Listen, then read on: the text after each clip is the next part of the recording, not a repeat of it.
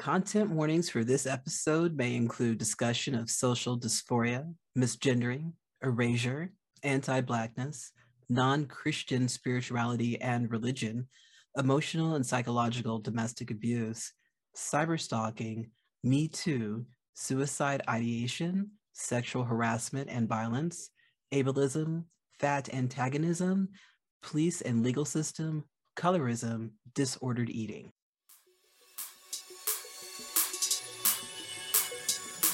Miati folks, welcome to Genderful, a talk show interviewing gender diverse folks about their special interests. The name of our show celebrates that gender expansiveness is wonderful. Hi, I'm Gender Master, and my pronouns are they, them. Hi, I'm Atlas O Phoenix, and my pronouns are also they, them. The focus of our show is to interview trans, non binary, agender, and gender diverse people regarding their special interests, passion projects, and resources for the gender diverse community. We want our audience to know that this show is hosted by two folks who also identify as non binary, transmasculine, neurodivergent, and disabled, with a passion for telling trans stories. If you're new to our show, welcome. We're delighted you're here. At the end of this interview, we have Clowder Query, where we like to ask you a question related to this week's topic. We'd like to invite you, our listeners, to answer the Clowder Query on our social media platforms. This show is made possible by volunteers, tips, and subscriptions. Shout out to those helping us coordinate guests, edit the podcast, moderate the live chat, and post on our socials. If you would like to support the show with your time, please join our Discord server and meet the community and get a regular digest of Solidarity resources. If you'd like to catch us live, join us on Mondays at twitch.tv forward slash gendermaster. Show notes will appear in the edited version of the show on Fridays on both YouTube and podcasting platforms. If you love the show, check out some of our earlier episodes. We invite you to remember that we are whole people with robust lives, friendships, challenges, and successes. We love and are loved, and we are delighted to share these stories with you. As always, we kindly remind our listeners that no person is a monolith of their identities. Your identities can change over time and are valid every step of the way. And if you think you're gender diverse, you are gender diverse. There are no social or medical prerequisites to be included in the community.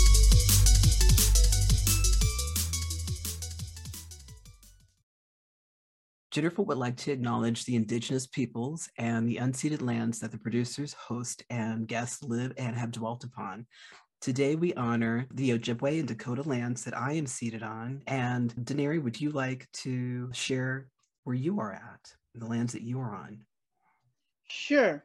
Hi, I am on the ancestral and traditional Lenape land, colonially known as New York, particularly I'm in downstate New York, and I was able to find the land acknowledgement that I usually share in my workshops. So I would like to share that. All right. If that's okay. Um, yeah, that's fine. Thank you. You're welcome.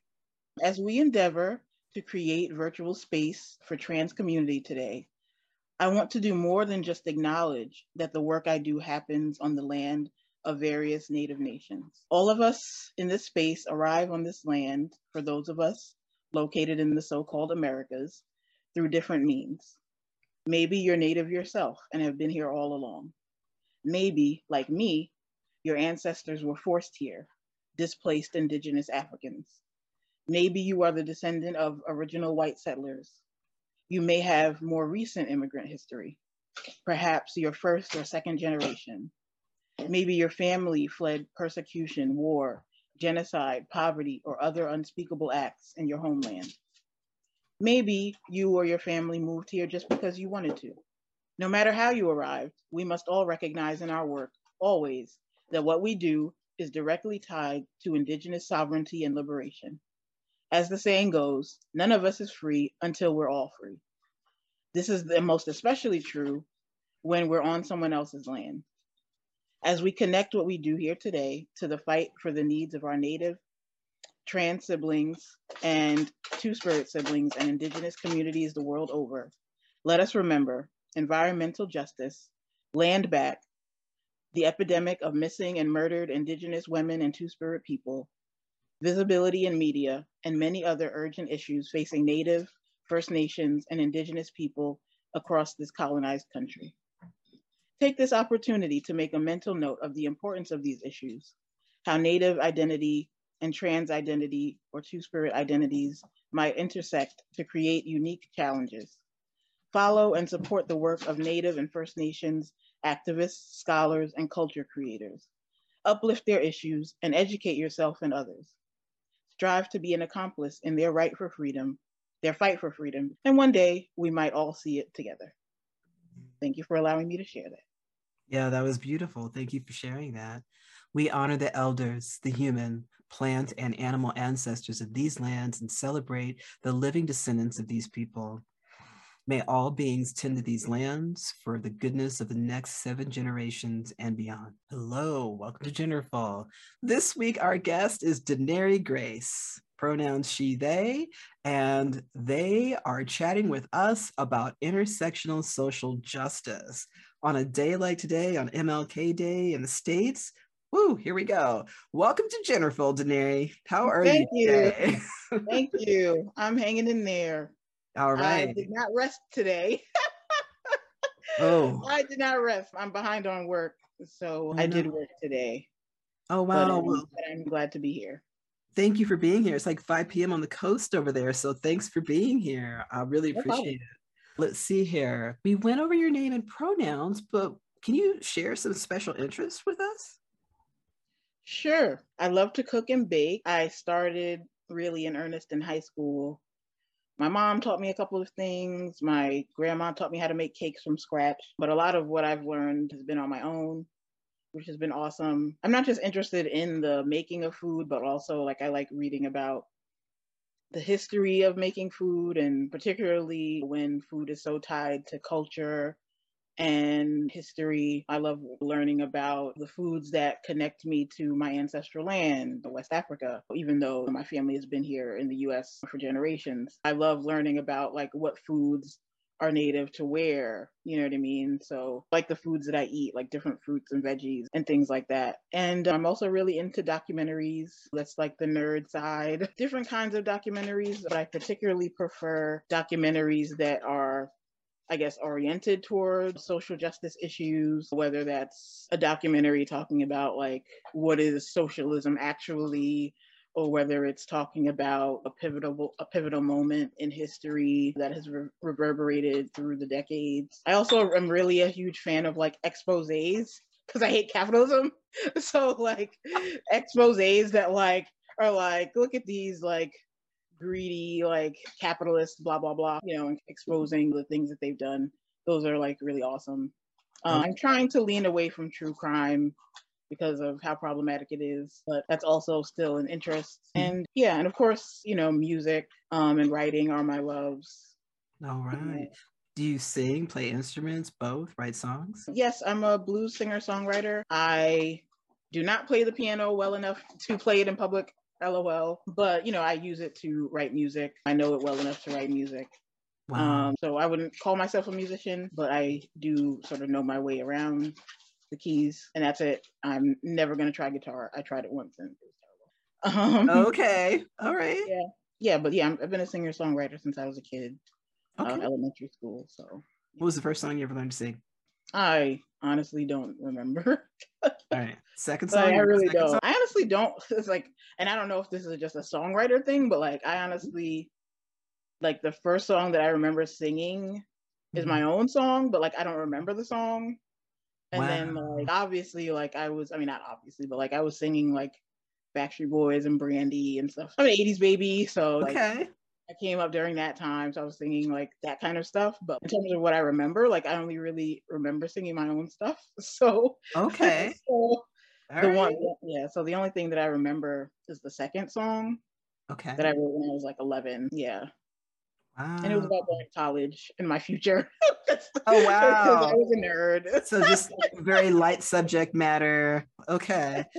Wow. All right. That's powerful. Okay. Thank you for sharing all of that. That's wonderful. Thank you. I appreciate it. Um, what are the things you trace back to your youth that indicated that you might be trans one day? That's funny. I was thinking about this question, and I feel like for me, like when I look back, I mean, LOL trauma life, like there's like gaps in my memory about like what I remember about my own experiences growing up. But from what I can remember, there was like for me, there was really no indication that I was trans, so to speak, like in the sense that obviously the sort of common narrative around trans folks is, and it's true for queer folks as well, which I am also, is like the idea that we always knew and we had to hide who we were or who we mm-hmm. are as children in order to survive, in order to just get through life. But for me, like there was no like,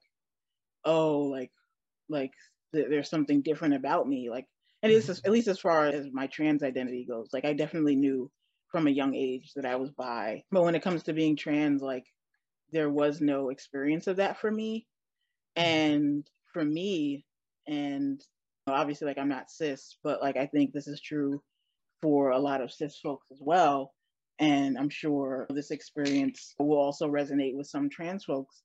Is like for me, it's not about when I did start questioning my gender a few years before I came out publicly in 2018. When I did, it was very impactful and it wasn't something that I even necessarily did consciously. And so when I reflect on that sort of awakening and then I reflect back on my childhood, I don't look at it as like, oh, well, obviously I was a cis person and then I had this epiphany or whatever when I got older. Mm-hmm. I mean, for me, it's a question, it's an issue of like, I was so, what's the word I'm thinking of?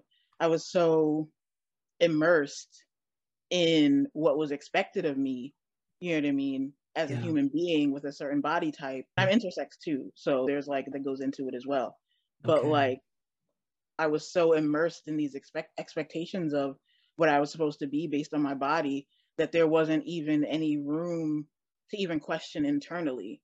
You know what I mean? So it wasn't mm-hmm. like, you know what I mean? Like yeah. I I was told from jump that I was a girl mm-hmm. And mm-hmm. I was dressed the way a girl child was expected to dress and my ears were pierced and all of these other things. And so for me like there was no other existence you know what I mean, until I found community. And so it wasn't for me, it, it wasn't like, oh, well, Denarii was obviously cis as a child. It was more so like, which is true just of like with colonialism and sexism and everything combined is mm-hmm. true for so many people that those walls are so closed off to us. That was all I knew. Right. So I didn't even have the space to even question if that mm-hmm. was right for me. You know what I mean? And so okay. when I think about myself in the past, I just think of myself as I was a child. I don't really think of myself as like, oh, I was like a trans child or a non binary child who was struggling to get free because I don't have that experience. I don't have that experience of any type of body or social dysphoria that so many trans folks do experience in their youth. But I also was never given the opportunity to think of anything outside of that world.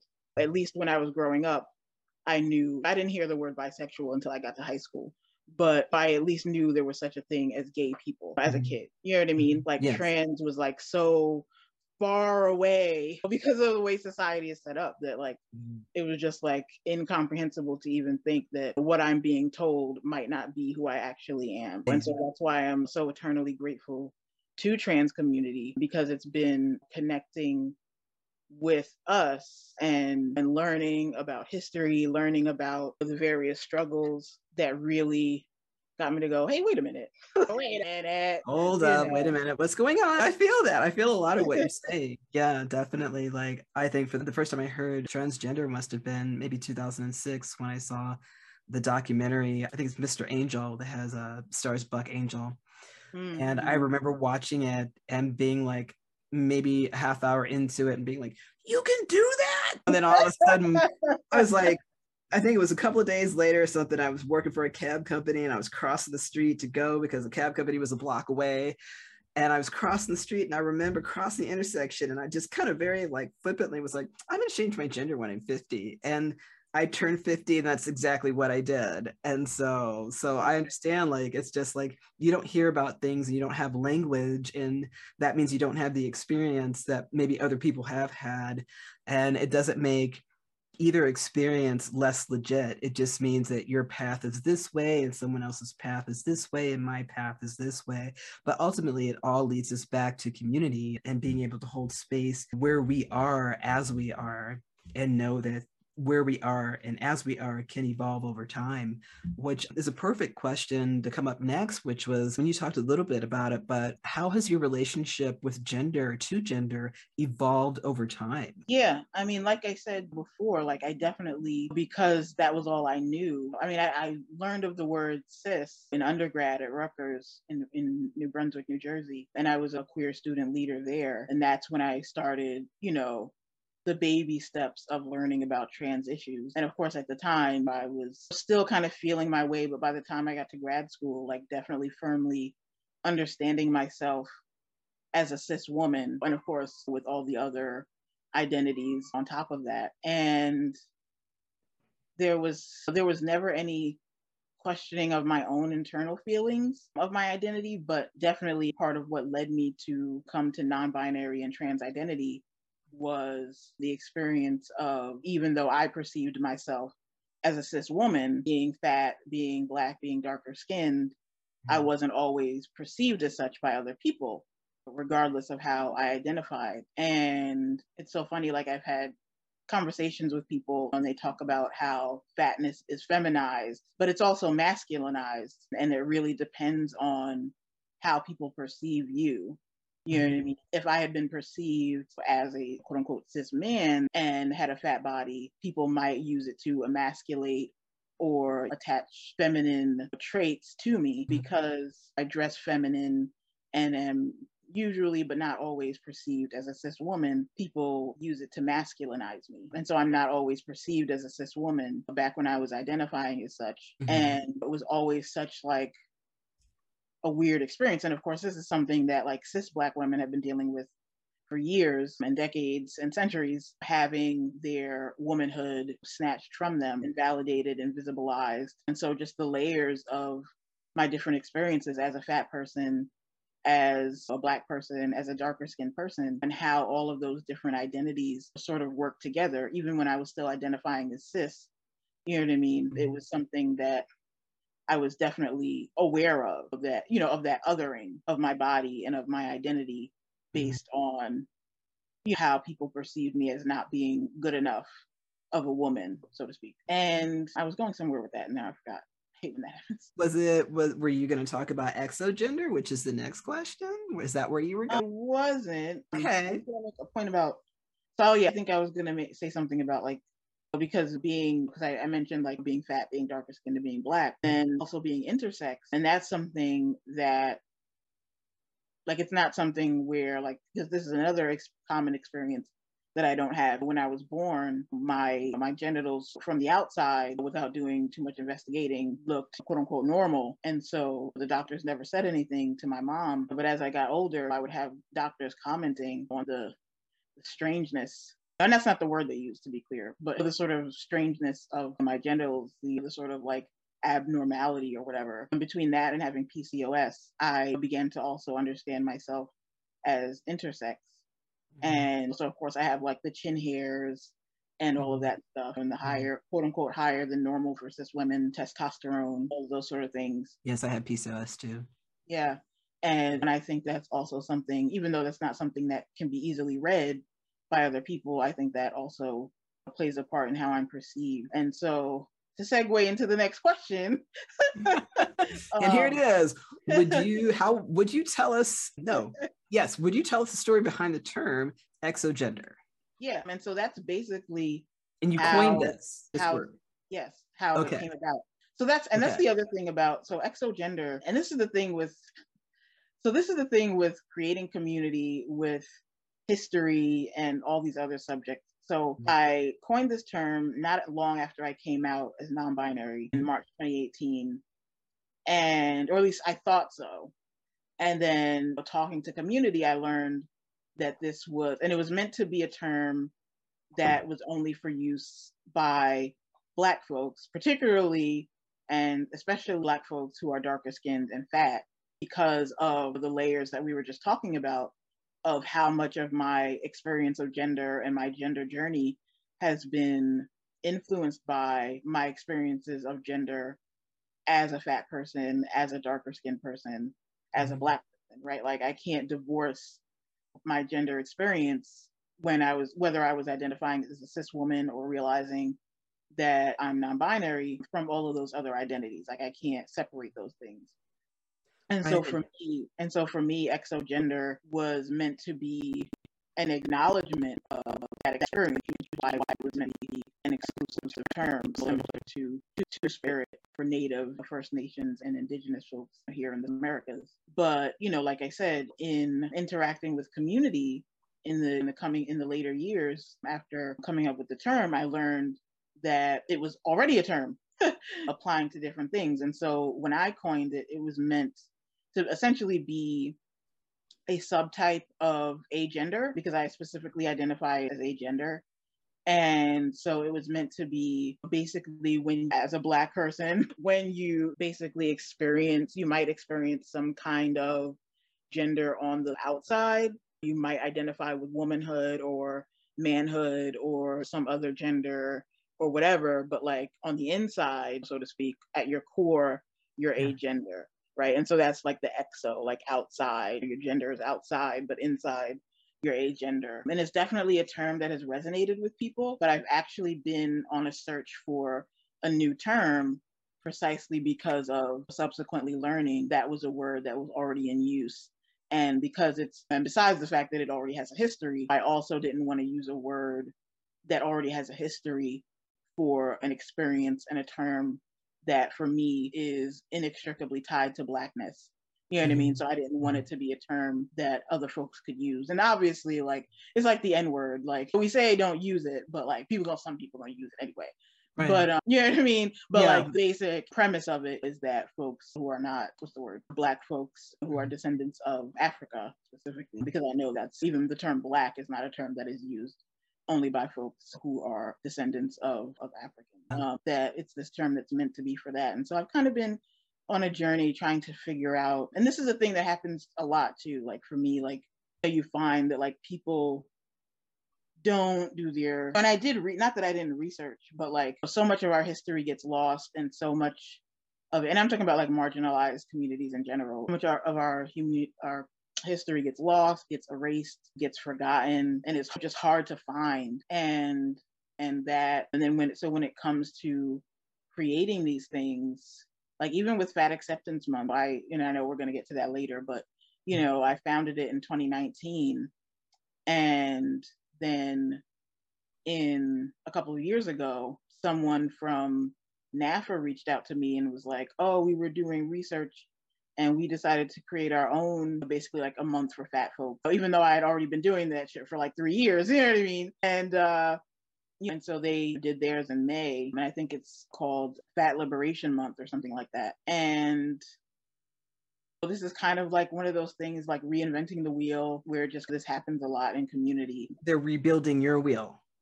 Yeah. And so just so um, we're clear. yeah. And so I that was something that I've been trying to move away from exogender. The concept obviously is still very real for me, um, but trying to find another word that's not already that's not already taken. So that's like the history of that. But it really it just came to me. I was standing in my kitchen and uh, like boom you know mm. when you have uh, moments like that where you're standing in your kitchen do you feel like that's your ancestors talking to you I did, I did. And obviously, like, it wasn't the right word, but I think that the concept is what's more important. That's what it sounds um, like. Like I said, it's definitely a term that has resonated with people, Black folks, where they've been like, oh, like, this is such a great word. Like, this is what I needed. So, like, I know deep down that's like the concept is something that folks need. And so it's just like trying to figure out a word that that feels right and that isn't already taken already taken. I mean, that's the battle of the words right there. Mm, yeah. Right. Okay. Thank you for sharing all of that too. I'm really tempted because I feel like people who are not like us don't understand quite as well as we do the difference between being a dark skinned Black person versus someone who's light skinned and the treatment that each group gets. Are you willing to talk about that and unpack that to kind of deepen the conversation we're already having around that? Yeah, yeah, no problem. Okay. Thank you. So the question is when you talk about being darker skin and then you say being fat and then talking about your gender around that and trying to choose the right word that will resonate with people that go beyond just being black that everyone else can use this word. Can you talk a little bit about your experience being darker skin and being with fat and then having pcos and then being intersex and how all of this has come, kind of come together. Can you just deepen that conversation a little bit for us? Yeah. Thank you. So this is like about binaries. I remember seeing a tweet from I don't know if you're familiar with them, Da'Shaun L. Harrison, who is also a, a D A apostrophe A U N L Harrison, who is also a Black, fat, non-binary trans movement leader and author and writer, super awesome. Also very expert in music as like mm-hmm. a hobby sort of thing. Wow. Um, they're really great. And I remember seeing this tweet from them. I don't remember if it was last year or the year before, but it was basically there was like a Twitter conversation happening around colorism. And I don't don't quote me because I don't remember like exactly word for word what they said, but they were basically talking about when it comes to colorism that it's basically like you're either affected by it or you're not. You know what I mean? You either experience the negative effects of colorism or you have the privilege of being lighter skinned. And right. And so that's why I mentioned like the binary. And mm-hmm. it was something that like really intrigued me because as a black person, and I'm sure that other folks of color also experience dealing with colorism because it's not just a black thing. But as a, obviously I can't speak to those experiences, but as a black person specifically, I grew up where there was this like sort of acknowledgement of the various shades that we come in. And so there was this, was basically this acknowledgement of the vast spectrum of melanin and mm-hmm. colors that we can come in that always gets flattened when talking to white people. Whereas, mm-hmm. like, you know what I mean? You either like yeah. look like Tracee Ellis Ross, or yeah, in their minds, you're either Tracee Ellis Ross or Diana Ross, or, right, or Rashida Jones or somebody, or right, or uh, Whoopi Goldberg, right, and, and those are the pillars, right, and so as someone who has always occupied more of like the middle space, you know what I mean, between that, it was always like very, I don't want to say frustrating, but I do like remember this moment where like this where I went to Pride in New York City and I ended up bumping into someone that I went to undergrad with, this white person. And he was like, something about like, like when the summer comes and they're like always talking about like, oh, I'm going to get dark like you or whatever.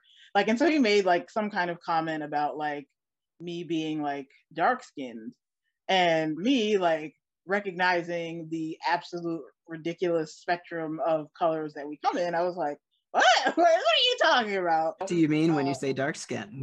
right. And like, I was just like very confused. Like, I'm brown. Who are you talking about? And so, and obviously, like, that was like a good 15 or so years ago. Right. But like in that time, like I've learned so much. And so seeing that tweet from Da'Shaun really kind of sort of hit like this sort of epiphany for me where it was like, oh, and like and i'd had these conversations before because growing up i was the darkest of my cousins and all of that. And within families that experience specifically within black families and families of color that experience but not to say that i was like abused or anything but there's definitely a a layer you know what i mean to to your mm-hmm. experience as a child. When you aren't light and, and my mom is light she's light skinned she tries to call herself brown but um, and and um, I love her, but like I grew up in a single parent home with her. Yeah. And it was like and I was very aware of that, of being a darker child, especially as a kid. I grew up in Queens originally and we played outside a lot. So, and a lot of times I was even darker than I am now as a kid. Like I look at like school pictures and like, you know what I mean? But like I've never like I've never been able to pass a paper bag test. You know what I mean? Okay. So like, so like, and so for me, that's like that's kind of like the that binary. You know what I mean? Right. So that Da'Shaun was speaking to. Obviously, like I consider myself like the small fat of darker skinned people. I'm experiencing the least amount of violence related to colorism compared to folks a lot darker than I am. Yeah. Yeah. But definitely the experiences are still there because it is that experience of like, look, like you're either experiencing the negative effects of colorism or you're not. You're either experiencing the effects of white privilege or you're not. Right. Like, and we can talk about nuances and things like that, but like, I mean, at the end of the day, this is the society we're living in. This is the the the structures that we were unfortunately born into, and, mm-hmm. and that's the reality. And so I definitely feel it, but I also, like I said, I'm not a small fat. Just just so we're clear. But like I'm the when it comes to colorism, like I'm the equivalent of a small fat as far as I'm concerned. And okay. and so I definitely don't bear the brunt you know what I mean? I um, do because I'm a lighter skinned person and I don't bear the brunt of like my darker family members, like my not my personal family members, but like within my chosen family, I have people that are lighter than I am. I'm light, and then I have people that are slightly darker, a little bit darker, very dark. And it's like I wasn't raised to feel one way or another about the complexion of someone's skin. It was like, well, do you get along with them? And it was like, yeah, I do. And then you go play, and that's it. And I grew up in diverse neighborhoods. So you know, it was a bit of a shock moving to Minnesota where everybody was predominantly white, but that was also 30 years ago. And now it's so integrated and segregated at the same time. So right, it's just, right. there's all of these like little nuances and components and stuff like that. So, is there anything else that you'd like to say about that before we switch to uh, topics? I don't think so. I mean, it's just it's one of those things where, like, because I am like on the lighter end of darker skin, it's one of those things where, like, I don't want to take up too much space. I definitely talk about my experiences and the pain of that, but you know, also not be like, hey, let's center me and people who look like me. When, like I said, I don't bear, even though I experience colorism, I don't bear the brunt of the real systemic consequence mm-hmm. of being of the darkest. Um, right. Um, and so I, I, definitely want to acknowledge that. Like my experiences are real and valid, but they are not what should be centered in this conversation. Right. I agree with that as for myself as, as well too. All right. I want to check in with you about a possible bio break. I'm good. You're good? Okay. Well, let me switch topics. And the topic we're going to talk about now is fat positive artivism. And since you are an artivist, which I love that word, tell us about the art that you create. Yeah, sure. Like I mentioned, I'm a blues I'm a blues singer songwriter. And I use the term blues both for little literal reasons, but also for political reasons. Um, I don't just I don't only sing blues. A lot of what I sing is not blues, but it's a musical form that means a lot to me. I discovered it in high school. I was in band. I was in I was a nerd. I was in band. I was in choir in high school. Okay. And and through that kind of music, I went to high school here on Long Island in Hempstead, and we had a, a black choir director from Ohio. Okay. And she went to an HBCU. Okay. Um, and she would teach us spirituals, which are also called Negro spirituals sometimes. Okay. I just want to interrupt you for a second. You said HBU. Can you, or is it HBU? Yes, Historic Black College. Can you talk a little bit about that? Because our viewers might not know that acronym. Oh, yeah. Sorry. Thank you. No, yeah, no, thanks for calling that out. Yeah, mm. HBCUs are historically Black colleges and universities. The history of this. Oh, I stopped myself from swearing. I did it. Yeah. PG 13, baby. Way to go. This crappy country. Patootie, patootie. Yes, I got you. I got you. Left our people to create our own spaces, and that included higher education. And so these are spaces that are still predominantly Black spaces of spheres of higher education. She specifically went to, I think she went to Central State, which is also in Ohio. Yeah, I'm from um, Ohio. Yeah. Yeah yeah, yeah, Dayton, and I went to college, uh, art college in Columbus College of Art and Design. So yeah, very nice. familiar. 18 years nice. there, 19. Nice.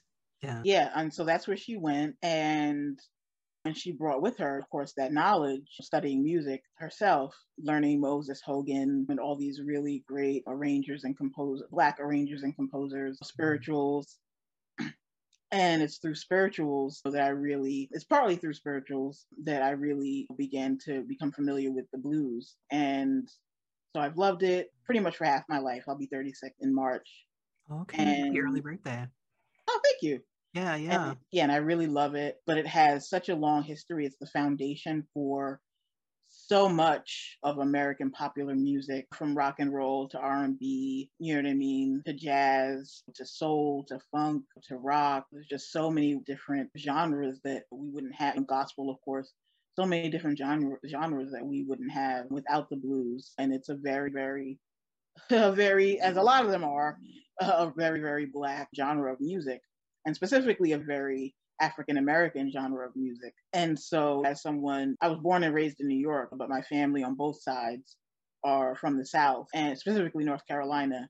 Okay. And uh, and so for so many reasons, on so many levels, blues really holds a special place in my heart, especially as obviously as the decades have gone on, blues has become sort of a niche genre of music. It's no longer popular in terms of the sense of a lot of people listening to it in the mainstream. So part of my claim to that to that genre as a singer is to be a part of the the vanguard younger folks that keep it alive. And obviously I'm not the only one. Shemekia Copeland and Christone Kingfish, there are definitely young and younger black folks who are doing blues as musicians, as singers, as songwriters. But I really feel like the importance of keeping this particular musical musical legacy alive is so important. But I do also sing pop, not like bubblegum pop, like singer songwriter kind of stuff. Some R&B influences, some jazz influences. I listen to all different kinds of music. I mean, I'm not like I'm not out here singing metal, but like Okay. but uh, there's so many different musical influences for sure Okay. um, for me. And then I also am a poet, which I've also been doing since elementary school. I'm a quote unquote aspiring screenwriter. Say aspiring because there was this quote from, I forget her name. She said, like, basically, like, not to say you're aspiring, just say you're a screenwriter. You know what I mean? I've kind of taken that to heart. And so I, I try not to call myself aspiring, but I have. Okay, so do you want to say that sentence again? Do you want to say that sentence again without aspiring? You just want to say what you are? Yeah, I'm also a screenwriter. All right.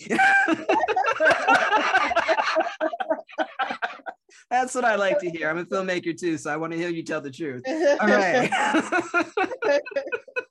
Thank you. I have- Thank I you. do have a quick question since we're on the topic about music. It came in Yeah. from Gender Meowster, who's recovering from surgery, which is why I'm the only host here today. They would like to know if you have any blues albums that we could buy and where can we buy them? I do. I have been singing for most of my life, but I have rarely gotten an opportunity to actually record. Oh. It costs money to be an artist, and I've really only started pursuing. And that's this is like a whole story, but I, I really only started pursuing music professionally in earnest since 2017 which is the same year that I started my Patreon. When I graduated high school, I planned, majored in English at Rutgers because when I graduated high school, I planned to get my master's and become a high school English teacher. Oh. I did high school, the high school plays, 10th, 11th, 12th grade. Like I said, I was in band, I was in choir. I wrote a play when I was in fifth grade, been doing music and poetry since I was in elementary school. But I sort of basically went or attempted to go, but the ancestors and the universe had other plans. I Right, attempted a- a more practical route. And so I was like, okay, like I love teaching and like I love like learning. So and I'm mm-hmm. good at writing. And it was, oh, will I be a history teacher? Will I be an English teacher? And I ended up mm-hmm. going with English. And like I said, folks had other plans. The way life went with my disabilities and all these other things, I basically got pushed into the same way that I got pushed into becoming a queer student leader at Rutgers. I got Mhm. pushed into by necessity, tapping, really tapping into my writing and my singing, screenwriting, and all these different forms of creativity. Do you have a do you have a I'm sorry, I didn't mean to interrupt, but I have another question too. Do you Yeah, have a SoundCloud that we can follow or music musician social? I don't have a SoundCloud. Okay. Uh, like I said, I so I have a Patreon. You can find my music on some of my music on my Patreon. Um, I think it uh, might be listed down here actually, isn't it? yeah, it should be there. Yeah, Um, that's right here. Oh no, that's ours. Oh. let me can you drop it in chat and then I can someone Oh, can yeah, pick it up and make sure it gets in here. Yeah, I actually uh, I posted a new song the last day of the year a couple of weeks ago on December 31st.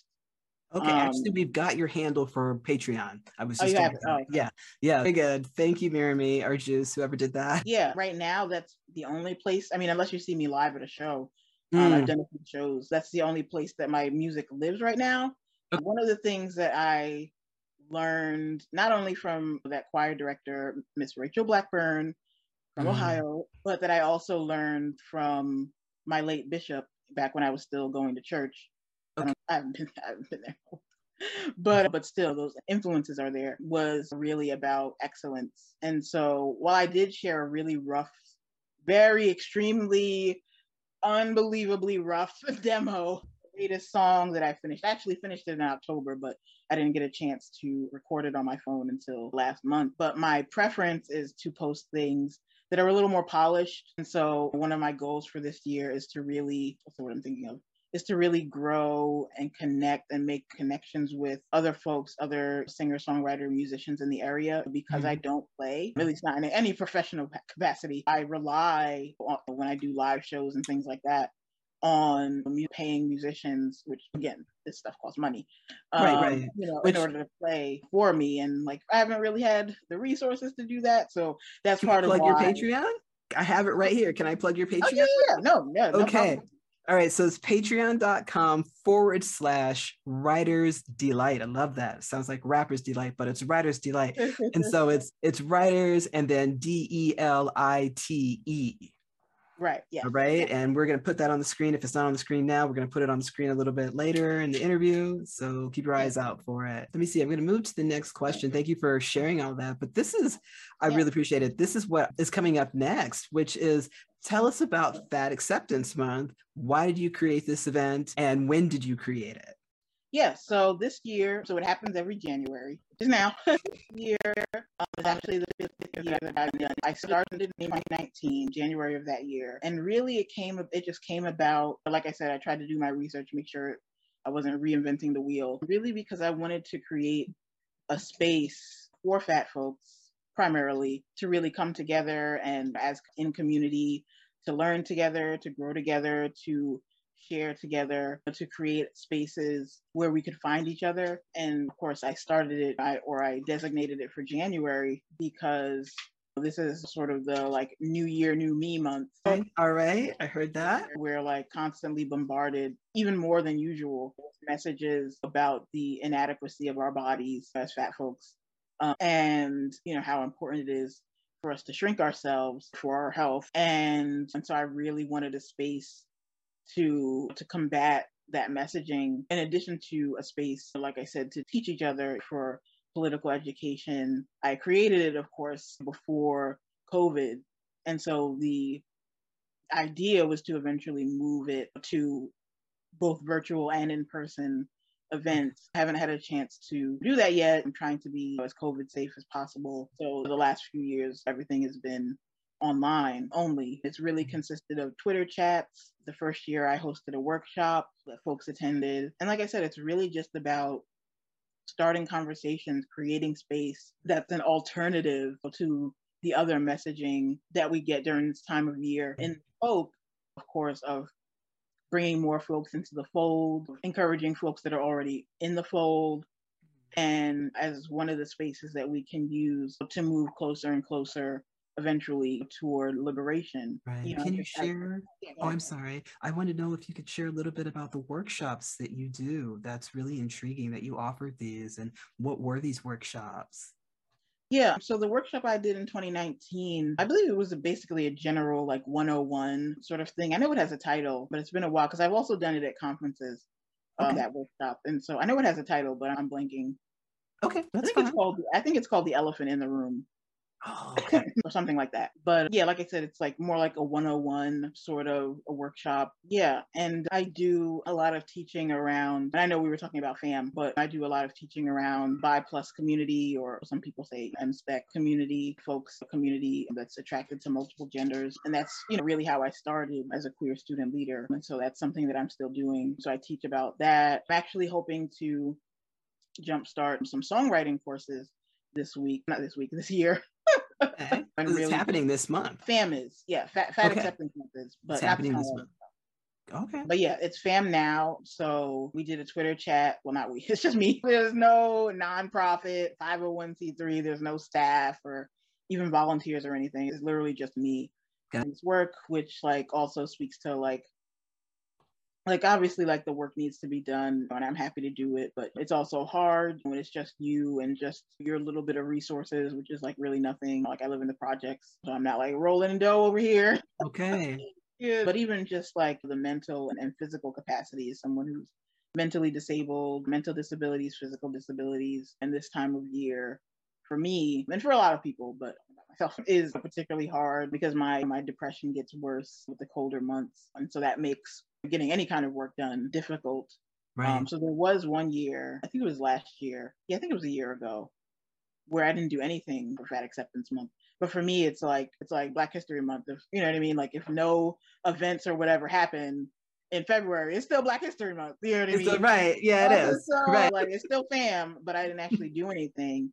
Okay. Dealing with the ramifications of leaving, cutting off contact from an abuser, and the sort of like double impact of already just like normal seasonal depression effects combined with dealing with like the normal things that I have to go through this time of year and then also dealing with the aftermath of escaping that and mm. cyber stalking and things that came I'm after so it. Um, thank you. And so it was really like really a hard time for me to get any work done, but I'm really committed to keeping it in January for the, the symbolism and the knowing that it's a space that's really needed. It's basically like I created the space because it was what I needed. You know what I mean? Okay. And I know that if I needed it, then there's other people that also needed it. And I know that because people do, when I do have events, people come to the chats and it may not be like hundreds of people or even dozens, but right. you know what I mean?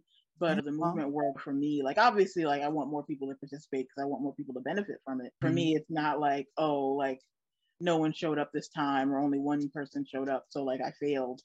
You know mm-hmm. what i mean? Mm. the work and just keep doing the work and that's really what movement but obviously like don't bring yourself out. Do what you can when you can and whoever shows up and you can't you know what i mean? You can't beat yourself up about that no, you can't. You're providing a service, and people have an option as to whether they want to be involved or not. Right. Do you have any stories that you'd like to share about the past fat acceptance moms, at the fam? Yeah, yeah. I've definitely I've made I've connected with more community, which was definitely one of my goals of creating it that I mentioned before. Mm-hmm. Connecting with other people, people were really receptive to the uh, what's it called the workshop that I did the first year. So I'm really hoping to reincorporate that for next year. It would be a different workshop, but like just knowing that people, the people who do show up, appreciate the space that you create.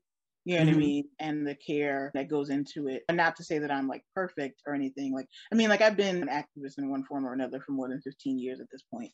But like even then, like I'm still learning all the time from people like Da'Shaun, other folks in, who work in different because like some folks I that I follow or I'm connected to are doing like native stuff and some folks i'm connected to are doing fat stuff and trans stuff and di- disability stuff. So there's just and a lot of us are doing more than one. And just the people that i learned from over the years i'm really grateful for that and grateful for the ability to keep growing because that's one of the things that comes from doing this work too. It's like a muscle you know what i mean? You keep using it you keep you know what i mean going at it building um, endurance yeah, yeah. and that's what yeah the endurance because it's a marathon it's not a sprint liberation right yeah is, as with you know, life not life something is... that's going to be handed to you on a platter you have to fight for it you have to fight for it that's yeah. right. Well, this is a perfect segue because the question I have for you are is what lessons can trans justice movements learn from fat liberation and vice versa? Now, this is one that I, didn't give myself a chance to think about in advance. Okay. Give me a minute. All right, that's fine. That's fine. Thank you for thinking about it. Yeah, I think one thing, and I'm going to answer kind of the vice versa part okay. first. All right. But I think one thing that, and it's a common, I guess, trip up, so to speak. Mm-hmm. One thing that, you know, a lot of, and this was true of me as well, the way that I came into fat liberation work is that a lot of people who first come into fat liberation movement work they when they first start learning, they often have a tendency to sort of basically cater to the status quo in doing that work. When you say the status quo, can yeah, I'll share an example. Thank you. Mm-hmm. Can yeah, you yeah, unpack the status quo? Thank you. I appreciate that. Where so like a common refrain when people talk about like oh, fat people have to lose weight for their health, things like that. Or if they see like a fat person who's a model or whatever, and they're like, oh, why are you promoting obesity? It's so unhealthy. And a lot of newbies basically will come into the space like, oh, well, not all fat people are unhealthy. Or like, like, you can't tell like someone's health or whatever based mm-hmm. on their size, which is true but it really leans, it still leans into the both fat antagonistic and ableist and really also anti-black ideas about like the importance of health which i kind of one of the questions that i submitted to y'all kind of speaks to that like this questioning of, of the concept of health itself which is something that Da'Shaun Harrison also talked about and wrote about in their book and so What's the name know, of this book? It's called Belly of the Beast. That's the title, and then the subtitle is anti. It's called. I know it's something. I'm, I'm, I'm blanking something something like anti-fatness as anti-blackness the politics yes the politics of anti-fatness anti-blackness Sean L. Harrison but you know the idea of like oh we can be healthy basically like that's not the point you know what I mean? And that's not the point in terms of our liberation. That's not the point in terms of our dignity. Fat, disabled people exist. Our lives still matter. You know what I mean? And so, you know, a lot shame. of right. And so, in my and obviously, like not every trans person or even every trans movement worker adheres to this but mm-hmm. there's a lot more, at least in my experience, loudness about not catering to the status quo, not catering to what the bigots are saying, not falling in line, like basically not like falling for their tricks. You know what I mean? And I think that that's something that we could all, as fat activists, learn from. But I think especially folks who are new to fat liberation, who are new to questioning a lot of these these things that we've been taught pretty much from birth, could really heed to that it's not about whether someone's healthy or not. It's about their humanity. You know what I mean? It's about their right to exist. You know what I mean? As they see fit. And, um, I think that I think when we, because the issue when you when when you pivot to oh not all fat people are this, not all fat people are that. Oh, you can be fat and this and that.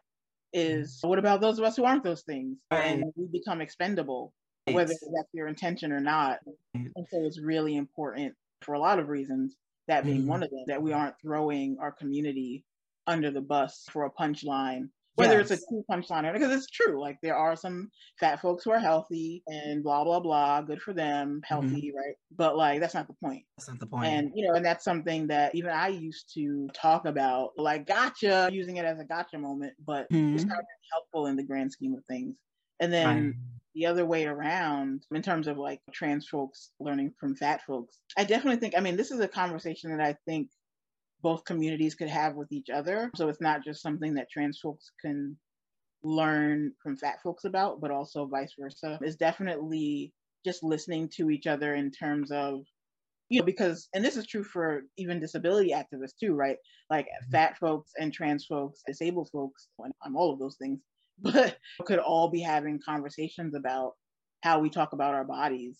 Yeah. And I think that all of those conversations within each of those separate communities are important, but I also think that cross movement conversations are important, especially since there are people like me who are all three of those things. And it's really, I think it's really powerful to have different conversations about what it means to be in a body. And so I think because I, I, mean, obviously, like I mentioned, Da'Shaun before, who's also trans, but a lot of the face of the trans movement is thin folks, and and so and for me, that's like a big reason why you know having that cross conversation about what it means to live in a body, I think is something that even just for a different perspective. So obviously, I mean, with the hope, of course, that trans folks who aren't fat will, and even those who are, will fight for fat liberation. Yeah. But you know, even just beyond that, to just really have different conversations about what that means, what's hard about it, what's euphoric about it, what the systemic obstacles are based on the kind of body you have, that trans folks could learn a lot from fat folks about that. Like I said, and vice versa, as I said, but that's definitely something that comes to mind because it's something that's such a pertinent conversation for both of those groups, but even like I said, also disabled folks as well. Okay. What are your thoughts about doctors with BMI limits and hospitals without BMI limits? Its recent surgery has some BMI stuff, and they know that they have a lot of white and middle class privilege to access that. Can you speak on that? Yeah, I just missed the second part of your question. You said something about hospitals. Gender Gender Master had surgery, and so they had some BMI stuff around their surgery. And they also know that as a white person, they have middle class, white and middle class privilege to access certain aspects of healthcare that maybe you and I don't have. And wanted to know if you could talk a little bit about that. Yeah, so I mean, Oh, I stopped myself from swearing again. Woo! All right, that's two for two. We're two for oh. Okay, here we go. Here we go. Doing this. Um, Team Jersey. So BMI is crap. It's like the way they um, measure like animals, like in the farm. Is that where it um, comes from? Well, I know that it was it something that that measured like it was basically like a lot like a lot of quote unquote science and I'm also like partially using air quotes, was something that was studied in cis white men and and it wasn't even like a medical it wasn't medical scientific exploration they made it to apply to everyone whether they're a cis white dude or not. And so and it's so funny because i've talked to doctors who will acknowledge you know, that it's i don't even like the word outdated because it was never dated in the first place. Like it was terrible junk science from jump, but what was I going to say? But the current healthcare system that we live in is, it can't be divorced from the fat antagonism of the society. Right. And so the obstacles that fat folks experience, the barriers that we experience to healthcare, that's one of them, obviously. And it's something that, you know, and this is part of why it's so important to have those cross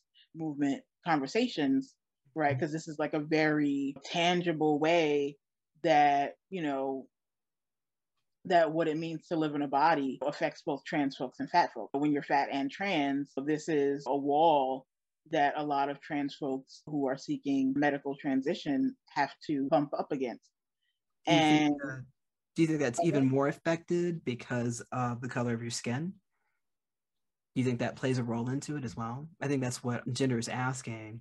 Oh, yeah. Um, yeah, I mean, as I said, the book that that I mentioned talks Belly about the, the politics of yeah of the politics of anti-fatness and as anti-blackness, and so gotcha. you really can't when you and you know I, I definitely highly recommend the book, following them on socials. You can't really divorce, especially when you look at the history of, you know, the valuation, because really so much of oppression is about the valuation of bodies, whose bodies are valued and whose bodies aren't. Trans bodies are not valued. Fat bodies are not valued. Disabled bodies are not valued.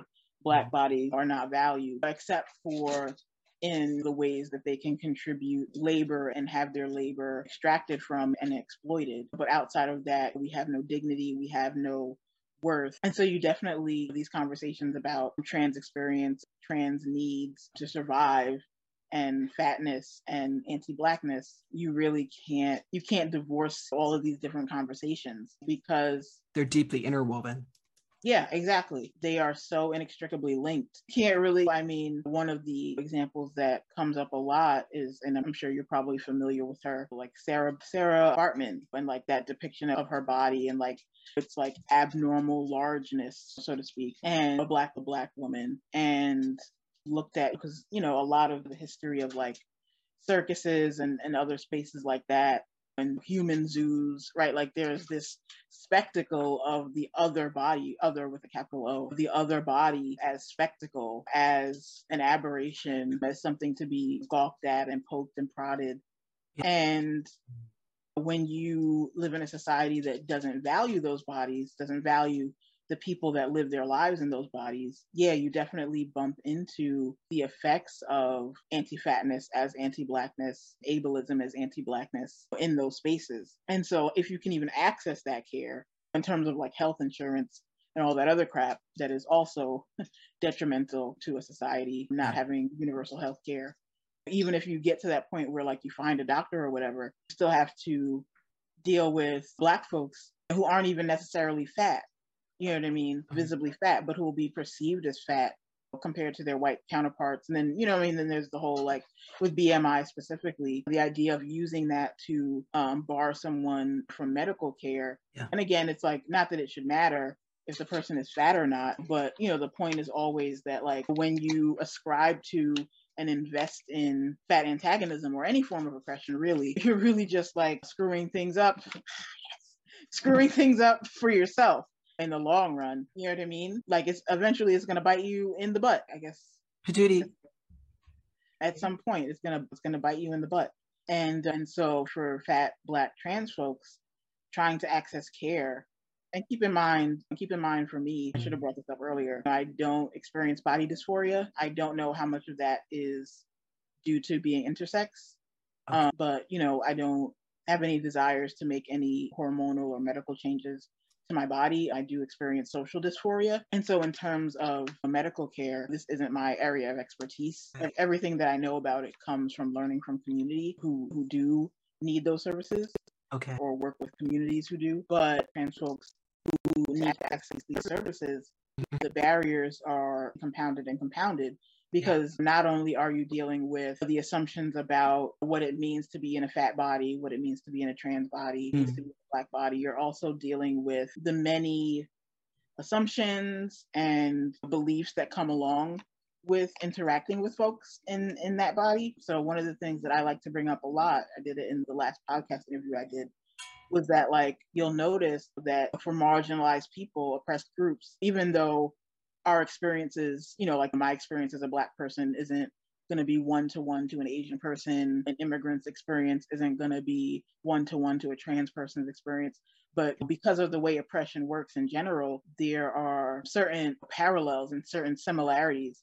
And one of the things that comes up a lot for marginalized people is this idea of being perceived as liars. So whether you're a fat person or a trans person or a poor person or an immigrant or black or whatever, you're automatically seen as, oh, you're lying about, you know, so a fat person is lying about the amount of exercise they do, or they're lying about loving their body. A trans person is, of course, automatically lying about their gender because uh, you yeah. can't possibly be that. A poor person is lying on their welfare forms, or they're like lying about needing help crowdfunding. You know what I mean? Mm-hmm. The way that oppressed people, marginalized people as liars comes up is also something that we have to deal with in a medical setting. So again, for a fat trans person trying to fat black trans person specifically trying to access care, you know what I mean? That's another one of these barriers where these gatekeepers, medical professionals are assessing us based on their perceptions. I mean, I was ranting the other day about like I don't know if you like have a, those, those patient portals where you can go in, like sign in and see like mm-hmm. test results and yeah. all that sort of stuff. And nowadays they allow you to see whatever the doctor's notes are. Yeah. And like you go in there and they're like, yes, and I asked the patient about blah blah, and they're like, no, you didn't. like, wow. so, like that's the power that they hold. They can say that you did this. They can say that you did that. They can mm-hmm. proceed a certain way and mm-hmm. pass that on to their colleagues, and mm-hmm. that affects the kind of care that you get. You know mm, what I mm, mean? Yes. Uh, it can affect your access to things even. I mean, and it's not, and that's not even the first time that I've experienced that. Like, it's so ridiculous.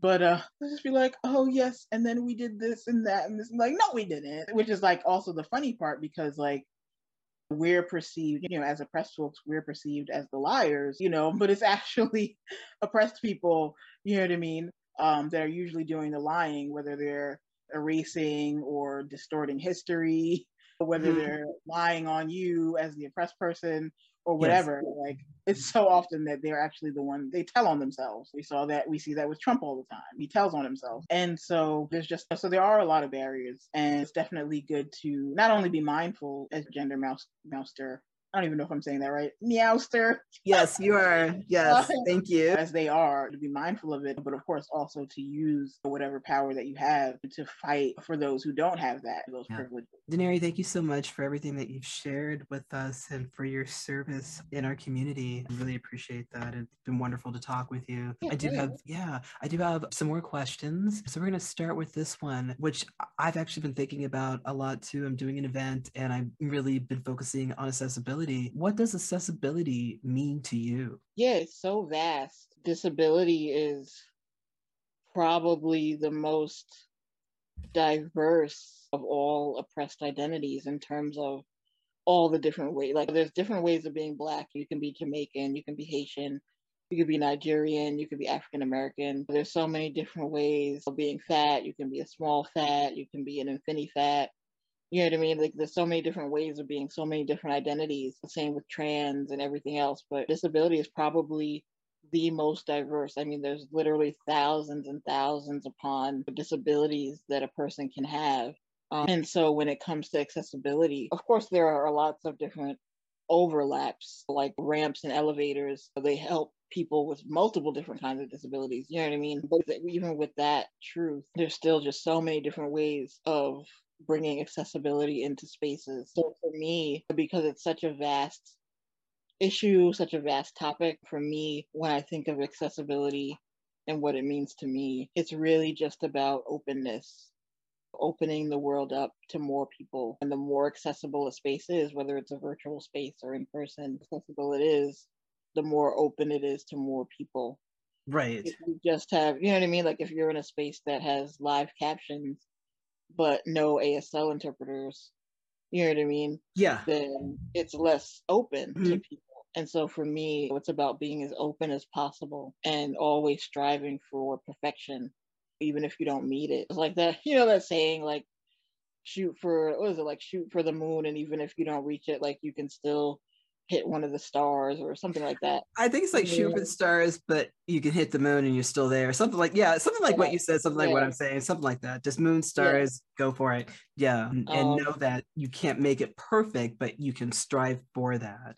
Yeah, absolutely. And I mean if you hit mm-hmm. perfection, great, but like yeah. But, you know, especially when you factor in, you know, conflicting access needs where one person, one disabled person might need this access need, this mm-hmm. accessibility feature, right. but person B, who's also disabled, that accessibility feature actually makes things harder for them to, to access things. Like a great example is like a lot of people, and this isn't a disability that's talked about a lot, but and I don't have it, just to be clear, but a lot of people with multiple chemical sensitivities, of course, they can't be around even natural smells like tea, like essential oils and things like that mm-hmm. are really harmful to them. But then, like, you have a different disabled person who comes into a space or wants to be in a space who has to use certain creams or ointments or whatever you know what I mean, for their skin condition, those medications have ingredients in them that don't jive with what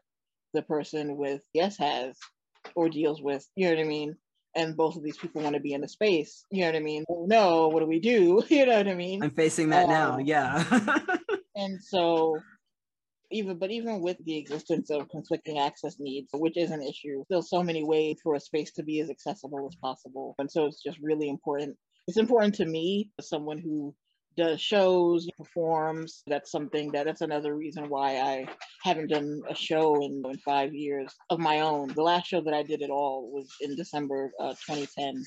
Wow. Um, can you stop making all that noise? It was in December, and uh, not 2010, 2021. Uh, okay, I did okay. a friend did a showcase, and I was like as the featured artist, and invited me and another friend to sort of be not the opening acts, but sort of like parallel acts. In terms of my own shows, so that's just like me as the featured artist. This next month will be five years since I've done a show. And part of the reason for that is really wanting to be as committed to accessibility as possible. Like my previous shows, I didn't have an ASL interpreter. I didn't have captions or anything like that. But as I said before, I continue to learn and grow from other people in my communities.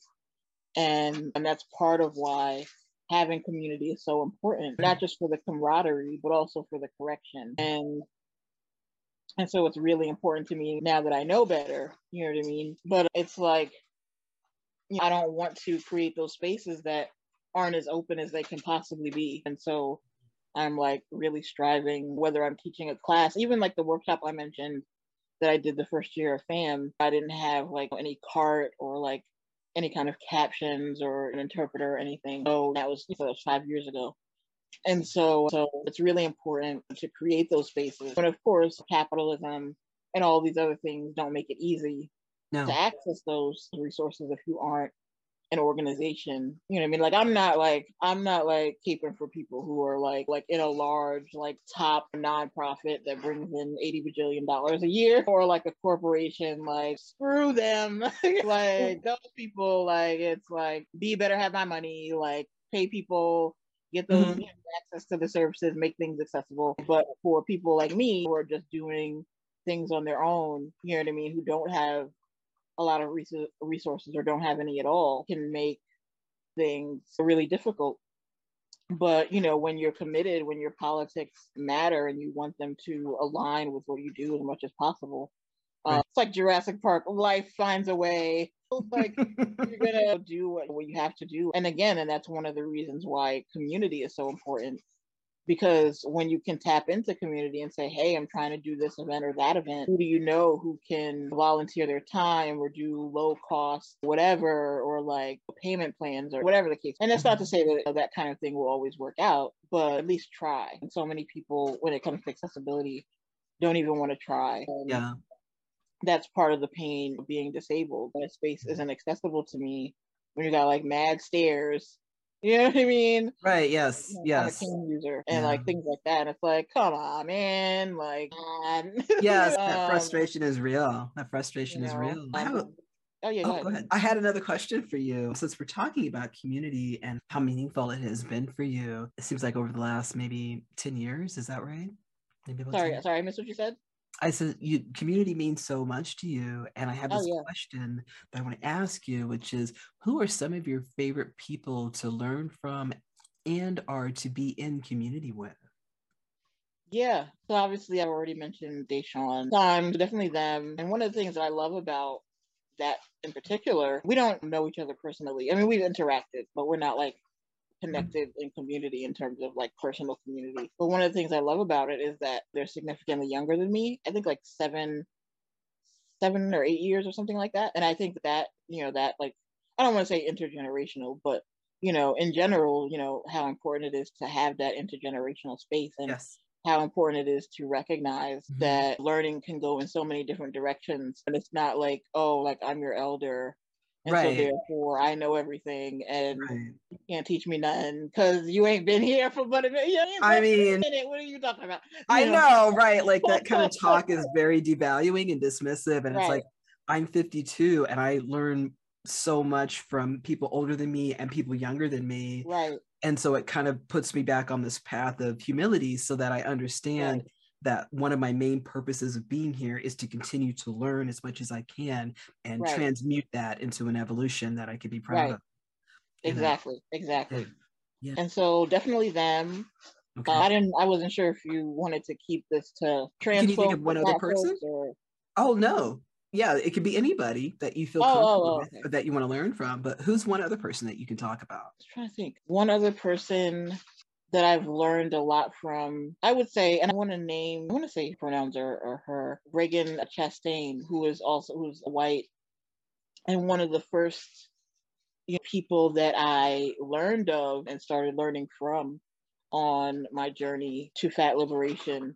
And the reason why I wanted to name her is because, and I was thinking about this the other day when she had posted something on Instagram, was that she is one of the fat folks who is very much into sharing about the really nitty gritty science of things when it comes to fat liberation, when it comes to weight and health and things like that. And such important work is not my lane. Like I, I'm, I call myself a nerd and like I love nerdy things. Like mm. astrophysics mm-hmm. is one of my favorite sciences, but like science is like not really my jam in terms of teaching it and like you know what I mean and like learning mm-hmm. so like people who are doing that specific work within fat liberation are so mm-hmm. important and like I said she's one of the people one of the first people that that I came across about a decade ago mm-hmm. first started discovering these spaces in this community and so she's someone that I still you know because that's not my lane not something that I study deeply she for me like when it comes to fat liberation I'm more attuned to like the cultural creation and history and community building as opposed to like science and numbers and things like that. Right. And so her work is like really important. And of course, she's not the only one doing it, but mm-hmm. definitely someone that I still look to to validate the work that we're doing because there's so much noise out there. The status quo mm-hmm. What it means to be in a fat body in terms of health and numbers and, and, things like that. And so having people like Ragen doing that work is so important. Yeah. I mean, there's other people I could name, for, but I know we're closing in on. Yeah, we're closing in on time. time. I'm going to move to our concluding questions because we are r- running low on time. But there's just this interview has just been so fascinating, and it's been I've learned a lot. And I agree with a whole lot too with my experience as well. Just having having been significantly larger than I am now, also having been significantly smaller than I am now, and then transitioning yeah. in the middle of that, plus my own disabilities. Yeah. So this has just been a, a wonderful, enjoyable interview. I'm sure our viewers and listeners are going to get so much out of this for themselves and have a sense of validation. So in a sense, this feels like a workshop for not just fat liberation, but there's trans liberation and there's there's non-binary and intersex liberation. There's a whole lot of liberation that's happening within this interview. And so the first concluding question I have for you, is there anything we missed out about social justice activism and intersectionality that you'd like to make sure you say? And we have about five minutes left. Maybe we have maybe seven. So, and I still have two more. so I'm just, you've been great. Your PG is perfect. So we just want to like. Happy to oblige. Thank you. I think one thing that I, and I guess this is sort of bringing someone else up. She goes by, I don't want to mispronounce her name, but she has a locked account on Twitter, Prison Culture, mm. and at at Prison Culture on Twitter. And one thing that she says a lot, she's about your age, so she's been doing this work for a long time. Okay. And prison abolition. And one thing that she says a lot about movement work is that basically the idea of hope as a discipline. And so I've had conversations with people in the past, not movement workers, but just in general, where they're like, oh, everything is so terrible and oh, everything is just going to crap and blah, blah, blah, blah. Thanks and, for messing up the energy. no, right. It's like, you know, that's kind of like their mentality. What's the point of doing this when, you know, they're going to keep ramping up the laws and blah, blah, blah. Right. And she says, you know, prison culture, she talks about how important it is that we don't continue to do the work just out of nowhere like I said earlier, this work is a marathon, it's not a sprint. And so, general, it's not even going to be something that most of us see in our lifetimes. Well, you know, obviously, can... like, wait, oh, go ahead. No, this is a beautiful thing. And I want to say this because this is Martin Luther King Day and we are on the cusp of right. Black History Month. And you talked earlier about spirituals and to educate our white audience members who don't know this, but you know, when our ancestors were working on the plantations, they sang yeah. these spirituals asking for freedom they knew they would never have. It was for our freedom, it was for my freedom, right. and it was for your freedom. Right. And that's the thing, it's like you can't really put down the progress if you don't understand that it's a marathon. Right. And that you have to cultivate hope and love and integrity and compassion right. and empathy in order to continue. Yeah. Because it's the other generations, like Generation Alpha is going to just knock it down. They're going to knock right. it down because we're doing the work now and we're passing our knowledge down to them, just right. like it was passed down to us. Exactly. And so, so yeah, so I totally feel you on that. I totally feel you on that. And thanks yeah. for saying that. Absolutely. Hope is a discipline. Hope is um, a discipline. Prison culture. It's something you have to practice. It's something like the muscle, like we talked about earlier. You gotta flex it. You gotta pump it. That's you how you build the endurance. To the waist, exactly. Leave it to the wayside. That's you gotta right. build that endurance in order to keep and stay in the fight. That's right. That's right. That's a lot of self care. Okay, yeah. one other question for you here. Yeah, um, sure. Can you share an experience with gender euphoria? I know you've talked about that you don't specifically have gender dysphoria, but what is your equivalent of gender euphoria. Yeah, I mentioned I don't experience body dysphoria specifically. Right. But I can experience gender dysphoria and euphoria socially. And so for me, I experience gender euphoria. I think not only, but especially when people do as my instructions say and mix up my pronouns, and especially because I'm usually getting cheated all the time, especially when people use they, but it's mm-hmm. especially euphoric when people mix it up because that is like my ideal experience, whether it's out loud speaking or in print or online or whatever, having people do that. It's one of those affirming things that like reminds me because like especially when like I don't do this to again to center myself but as someone who, you know, even though I'm intersex, was assigned female at birth and presents feminine and identify as a femme, as a non-binary person with that experience, sometimes it can feel like uh, age old, am I trans enough? Am I non-binary enough? And so when I experience that euphoria, it's that reminder that my experience is real and valid. And again, it's not like the most pressing of all of the trans community problems, but for my own personal journey, it matters a lot. And and that's part of why it's so important that people actually follow my pronouns.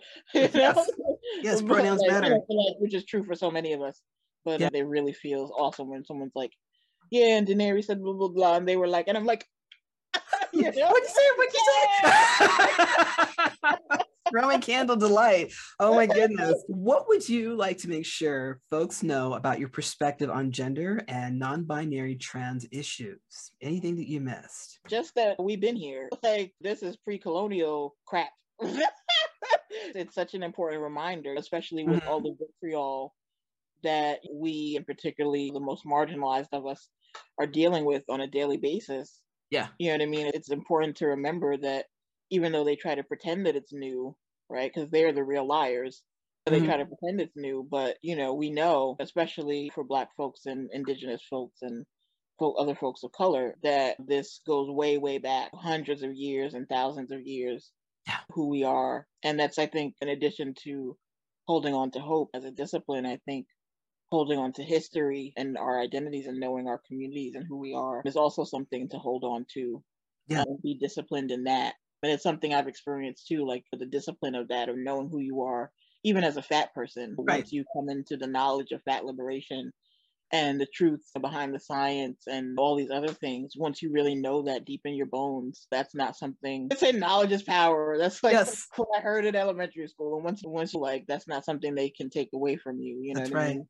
That's uh, right. Just definitely remember that we've been here and we ain't going nowhere. That's right. Oh my gosh, this has been a liberating interview on so many oh, levels. Okay. Please, if you're on Twitch, drop some love in the chat so that we can screenshot it and send it through. And so I'm going to wrap up here with a cross promo for Denarii Denarii Grace. I want I've been practicing your name all day, and so I just messed it up, and I'm going to mix up your pronouns on this. Okay, just going to mess this up a little bit. Here we go. Denarii Grace is a multi hyphenate is that correct? Multi hyphenate? Yeah, multi hyphenate. Yeah. Multi hyphenate, New York based social justice warrior and activist. They are a blues singer, songwriter, poet, essayist, screenwriter, ghostwriter, activist, and community educator eh, of 15 years. And she is an editor in chief um, rooted in rights. Denarii's work has focused on creating and growing community through the arts and teaching outside the confines of a traditional classroom. Their Patreon is patreon.com forward slash writer's delight, and it's D E L I T E. Okay. And for socials, you can check out Denarii on Instagram, also Instagram, Writer's Delight at Writer's Delight and also Twitter, Writer's Delight. Resources for the show notes are Da'Shaun L. Harrison, another fat, trans, queer, black, non binary activist, participant in a Twitter conversation between the two of you that is happening a while ago about colorism, and also the author of Belly of the Beast, a book about anti fatness and anti blackness. And Da'Shaun's web handle is Da'Shaun Harrison, A S H A U N Harrison.com. And it looks like I have Sarah Sartaji. Is that correct? Is that correct, Denarii? Oh, yes, that's the other last name that, yes. That known okay. by. Sorry, I sorry. I was like, it's okay. Leave me hanging on the air. No, it's okay. Uh, oh, Sarah Sartaji Baartman. Oh, I'm gonna need help pronouncing this. Koa Koahaki? Koaha? Can you help me with that? Is that her tribe? Yes. Yeah, no, I don't think I've ever seen that in print. I don't. Okay, I'm trying it's to like one of those things where you see the words and then yes. you've never heard them out loud. Right. So I don't want to mess it up. so I so, the pronunciation. Sorry. Oh my goodness, I'm left out here. Okay, I'm just gonna murder this and we'll just be fine. K H O I K H O I. She is has shown and has been shown in freak shows and studies in the early 1800s. More information can be found at www.sahistory.org.za forward slash people forward slash Sarah Sartaji Baartman, and there's a hyphen between Sarah, Sartaji, and Baartman. Sarah was used to help emphasize the stereotype that Africans were oversexed and of a lesser race. And let me see what else I've got going on here. Here is the this week's Clowder query that you can answer on our social media platforms.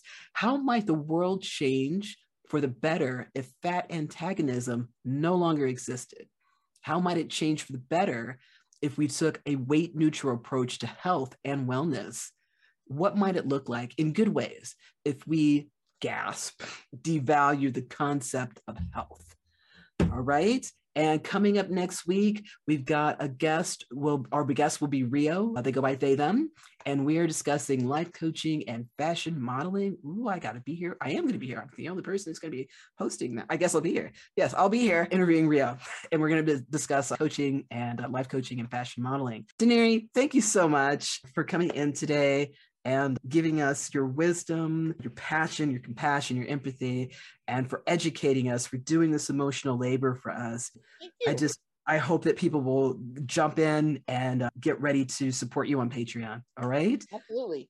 Thank um, you. I would just like to shout out the next Twitter chat for Fat Acceptance Month is tomorrow, Tuesday, the 17th at right. 1 p.m. Eastern Time, 10 a.m. Pacific Time. Okay. Uh, All right, you got that. All right. Okay, we're ready to drop the outro and be out, I guess. Thanks everybody Bye, for tuning in. Take Thanks care. Genderful would like to thank our guest for being on this podcast. If you'd like to catch us live, join us on Mondays at twitch.tv forward slash gendermeowster. Show notes will appear in the edited version of the show on Fridays on both YouTube and podcasting platforms. If you have a question you would like the host to answer, or are gender diverse and would like to request an interview, please send an email to genderfulpodcast at gmail.com or sign up via the website at genderfulpodcast.com. As a gender diverse community, the Clowder wants to assure our listeners that we are prepared to moderate our spaces. We will get positive and negative feedback on these shows and topics, and we have a moderation team on our channels, socials, and Discord server ready to deal with this please join our Discord server at discord.gg forward slash meowster to meet the community and get a regular digest of solidarity resources. You can also support us with subscriptions on Patreon, following and reviewing us on your favorite podcasting platform, or engaging with our posts and content on social media at Genderful Pod and Gender Meowster. If you could take a few moments to also rate the show, we will post any five star reviews on our socials, so get creative. Mention a special interest of your own, a project you're working on, or even say hi to your comfort person in your review. What power! This show is made possible by volunteers, tips, and subscriptions. Shout out to those helping us coordinate guests, edit the podcast, moderate the live chat, and post on our socials. Artist credit for Genderful. Genderful's theme song is called Hope by Free Range Megs, aka Soma. The Gender Meowster logo was designed by That's Barnaby and edited with consent by Transgriffin. Genderful's pre-show is wrangled by JuiceTex. Genderful is edited and mixed by Transgriffin and Alexis Fandom. Genderful's social media is managed by Queer to Help. Genderful is hosted by Atlas O Phoenix and Gender Meowster. Genderful is the intellectual property of Gender Meowster. All rights reserved trans rights are human rights. That's right.